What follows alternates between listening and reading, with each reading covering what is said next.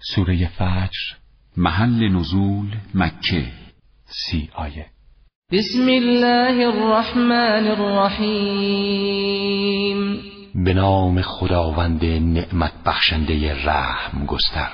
والفجر وليال عشر والشفع والوتر والليل إذا يسر هل في ذلك قسم لذي حجر؟ سوگند به سپید دم و به شبهای دهگانه و به زوج و فرد و سوگند به شب آنگاه که می رود و جایش را به روز می دهد.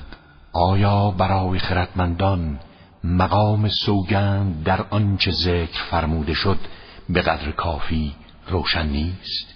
الم تر كيف فعل ربك بعاد؟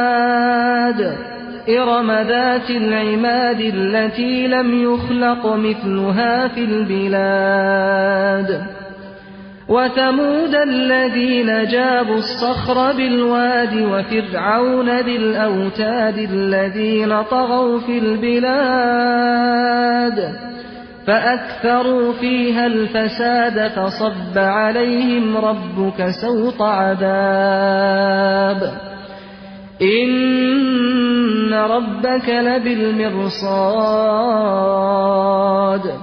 ای پیامبر آیا ندیدی که آفریدگار پروردگارت با قوم عاد چه کرد؟ قبیلی که دارای قامتهای بلند ستوناسا بودند همانها که نظیرشان از لحاظ قدرت جسمانی در هیچ جای دنیا خلق نشده بود. و نیز خداوند با قوم سمود چه کرد؟ همانها که صخرههای سخت را می تراشیدند و برای خود خانه های محکم و امن در دل سنگ می ساختند و نیز چه کرد با فرعون ستمگر که مردم را چهار میخ و شکنجه می کرد آن کافران پیشین همگی در شهرها ظلم و اسیانگری کردند و در آنها بسیار فساد برانگیختند. پس آفریدگار پروردگارت تمام آنها را زیر تازیانه عذاب انداخت. محققا آفریدگار پروردگار تو در کمینگاه علم واسعه همواره مراقب رفتار انسان هاست.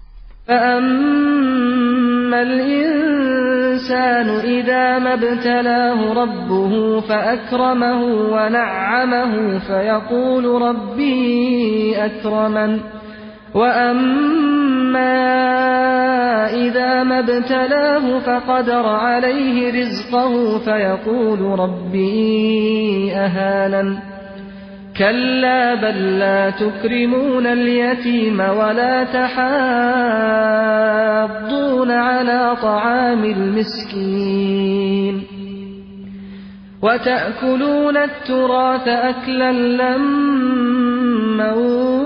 وتحبون المال حبا جما آنگاه که خداوند بندش را با لطف و کرم خود مورد آزمون قرار می دهد شخص توفیق را به امتیازات خودش نسبت داده و می‌گوید آفریدگار پروردگارم مرا گرامی داشت چون که لایق بودم. اما همین که خداوند برای آزمایش او را دچار تنگی رزق و روزی می کند فوری معیوس می شود و می گوید این آفریدگار پروردگار من است که این گونه مرا فقیر و خار کرده. نه خداوند به شما کم لطف نیست ولی این وضع به دلیل آن است که شما به یتیم ها احترام نمی‌گذارید و محبت نمی کنید و احکام خداوند را درباره ارث یتیم رعایت نمی کنید و یکدیگر را بر اطعام فقیران ترغیب و تشویق نمی کنید و ارث و میراث دیگران را هم در مقام قیم به انواع حیله به نام خود می کنید و می خورید و به مال و منال دنیا بسیار شیفتگی دارید. كلا إذا دكت الأرض دكا دكا وجاء ربك والملك صفا صفا وجيء يومئذ بجهنم يومئذ يتذكر الإنسان وأنى له الذكرى. يقول يا ليتني قدمت لحياتي فيومئذ لا يعذب عذابه أحد ولا يوثق وثاقه أحد. در آن هنگام که زمین بر اثر زلزله نهایی در هم کوبیده و متلاشی شود و محضر آفریدگار پروردگارت پدیدار شود و نیز فرشتگان در صفوف منظم حاضر شوند. در آن روز جهنم را به گناهکاران نزدیک کنند و انسان در آن روز از گذشته خود عبرت می‌گیرد. پشیمان می شود اما این پشیمانی و عبرت گرفتن دیگر چه فایده ای به حال او دارد؟ و گناهکار می‌گوید ای کاش در زندگی برای آخرت خودم عمل خیری پیشا پیش فرستاده بودم. در آن روز هیچ کس نمی‌تواند به مانند خداوند قادر کافر را عذاب کند.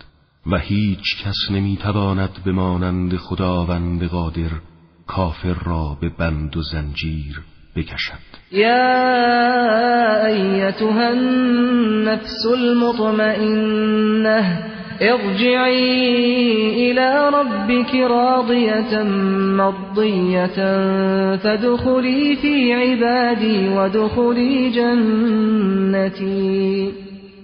خداوند در این روز به مؤمن پرهیزکار و نیکو کردار میفرماید. ای روح مطمئن شده از لطف خداوند و عبودیت خود در اطاعت از اوامر الهی.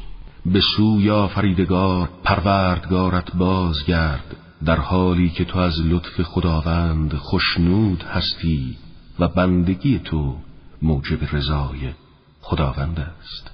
در جمع بندگان مخلص من درای و به بهشت من وارد شد